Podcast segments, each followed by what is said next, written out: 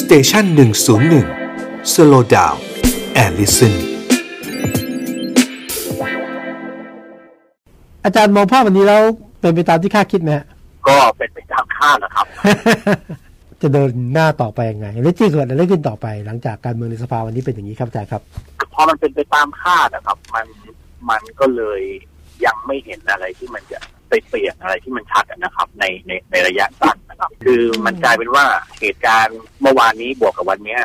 มันเป็นเรื่องของการแค่ว่ามามาตอกย้ำจุดยืนที่มันไม่ตรงกันของของของคนสองกลุ่มในสังคมอะครับ คือแต่มันมันยังไม่ได้มันยังไม่ได้สร้างรอยร้าวใหม่อะไรนะครับ มันก็เป็นรอยแยกกันเดิมนี่แหละ แต่จะนำไปสู่รอยร้าวลึกหรือรอยแยกที่มากกว่านี้ไหมคือคือมันมันมันลึกลึก อยู่แล้วฮะตอนเนี้ยมันลึกอยู่แล้วแล้ว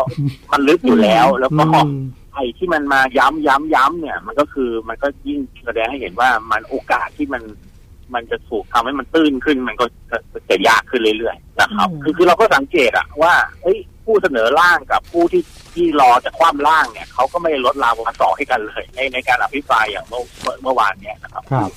ซึ่งจริงๆมันมันก็ผิดธรรมชาติเหมือนกันนะครับ ผมรู้สึกว่า เวลาที่เราเป็นผู้เสนออะไรเข้าไปบางอย่างเนี่ย เราเราครับเราต้องการเสียงของอีกฝ่ายหนึ่งเนี่ยให้เขาเห็นด้วยกับเราเนี่ยครับมันมันก็น่าจะเป็นเรื่องของการพยายามชักจูงโน้มน้าวอ่าทวนกันว่าให้ให้มองอีกด้านหนึ่งเพื่อเห็นความสำคัญแล้วก็จะได้ช่วยผ่านร่างตัวนี้ให้ให้อะไรอย่างเงี้ยนะครับครับ แต่ว่ามันไม่ค่อยได้เห็นภาพนั้นนะอืแต่มันเป็นเรื่องของการโต้ตอบกันอะอืมทางนู้นวิจารณ์มาทางนี้ก็โต้กลับอะไรแบบเนี้ยครับนะครับมันมันเป็นลักษณะแบบนั้นอะ เพราะฉะนั้นก็เลยไม่แปลกที่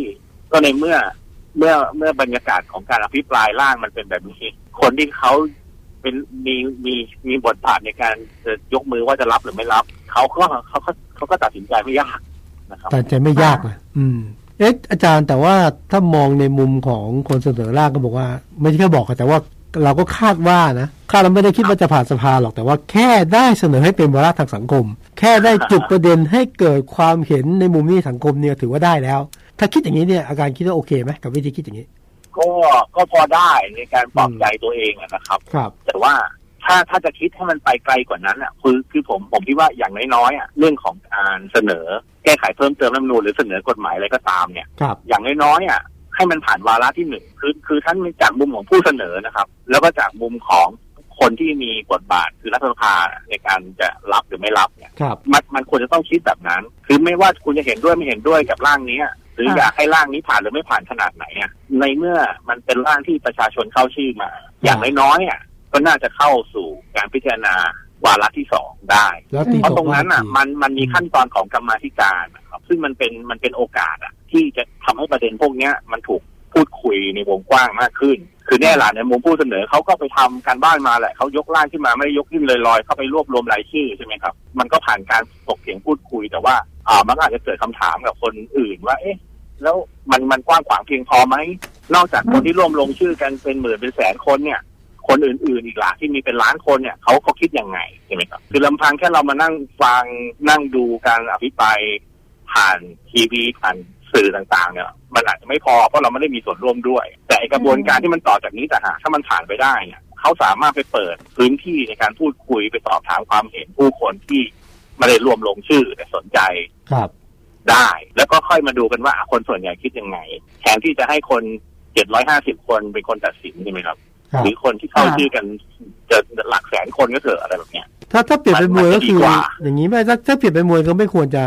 ตั้งใจให้ถูกต้องตั้งแต่ยกแรกอาจจะยก ยกสองก็ยังดีไหมใช่ชกกันใช่สักครับใช่ครับ ยกสองยกสามเลยค่อยว่ากันอีกทีดีกว่าโดนน็อกใช่ยกแรกใช่ใช่ครับอืมใช่ครับ ใช่ครับครับคือแบบเนี้ยมันเหมือนค่ะมันเหมือนไม่ได้อะไรเลย แต่แต่อย่างนี้ผ่านมาแล้วจะมันจะมันจะช่วยหนุนให้เกิดบรรยากาศการเมือง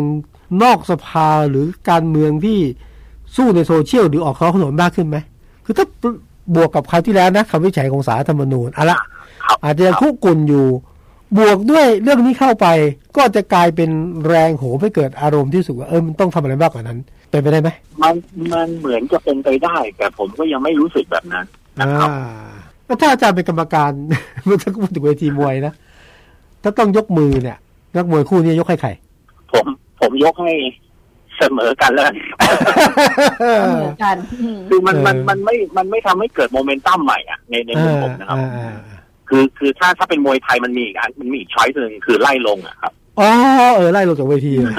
คือถ้ามวยสากลมันอาจจะไม่มีก็อาจตัดสินเสมอไปอะแต่มองโดยรวมอาจารย์ผ่านต่อสู้มาถึงขั้นนี้ ผ่านมาถึงวันนี้แล้วเนี่ย บทเรียนสิ่งดีที่ควรเก็บไว้ สิ่งที่คิดว่าเป็นประเด็นที่ที่ต้องแก้ไขต่อไปจากบทเรียนการเสนอกฎหมายรอบนี้มีอะไรบ้างอาจารย์ครับ ผมว่ามีบทเรียนทั้งสองสองสองฝ่ายนะครับครับ คือคือฝ่ายผู้เสนอผมคิดว่าจริง ๆเขาก็มีบทเรียนแล้วก็เห็นบทเรียนจากจากร่างประชาชนฉบับแรกอะครับนะครับว่าไอ้การเสนอเป็นแพ็กเกจเนี่ยมันมันมันง่ายที่จะถูกปฏิเสธ เพราะคนเขาอ้างแค่ว่าเขาโอเคเขาเห็นด้วยจากทั้งหมดสิบเรื่องเขาเห็นด้วยเก้าเรื่องเขาไม่เห็นด้วยอยู่แค่เรื่องเดียวอ่าเขาก็เลยบอกว่าก็จำใจที่จะต้องปฏิเสธอย่างเงี้ย มันคือมันมันง่ายที่จะปฏิเสธอืมในระดับนั้นอืมก็ก็อาจจะต้องคิด แล้วก็ครับอีกส่วนหนึ่งก็คือว่า จังหวะและเวลาในการเสนอร่างเข้าสู่การพิจารณาของของรัฐสภาเนี่ยก็อาจจะต้องดูด้วยว่าบรรยากาศทางการเมืองข้างนอกเนี่ยมันมันเอื้อให้ให้เสนอร่างกฎหมายเข้าไปในลักษณะแบบนี้หรือยังอืมครับเพราะว่ามันมันมันเป็นร่างที่มีผลต่อการเปลี่ยนแปลงเชิงโครงสร้างขนาดใหญ่เนี่ย มันครับต้องการแรงสนับสนุนจาก สังคมข้างนอกเยอะ เยอะกว่าแค่รายชื่อที่รวบรวมกันมาอะอันนี้ก็คือส่วนของผู้ร่างก็ก็คงต้องแล้วต้องต้องทบทวนบทเรียนอันนี้หน่อย ในส่วนของผู้ต้านแหละฮะส่วนผู้ที่ไม่ส่รัวบนหลักผู้การัรบนะหรือไม่รับร่างเนี่ยก็ใช่อย่างที่บอกครับ คือจริงๆเนี่ยคือขึ้นชื่อว่าเป็นร่างของประชาชนเนี่ยอย่างน้อยๆก็ก็ควรจะใช้โอกาสแบบนี้นะครับให้มันเกิดพื้นที่ของการพูดคุยกัน โดยเฉพาะเรื่องที่เราเห็นต่างกันมากๆจนมันกลายเป็นความขัดแย้ง ล้าวลึกซึมลึก คือถ้าไม่ใช้โอกาสแบบนี้เป็นพื้นที่ในการพูดคุยอะไรกันบ้างเนี่ยมันมันก็จะกลายเป็นว่ารอให้มันเกิดความขัดแย้งรุนแรง แล้วค่อยมานั่งตั้งกรรมการสมานฉันท์สร้างความปองดองอะไรกันที่หลังมันไม่ทันแล้วครับ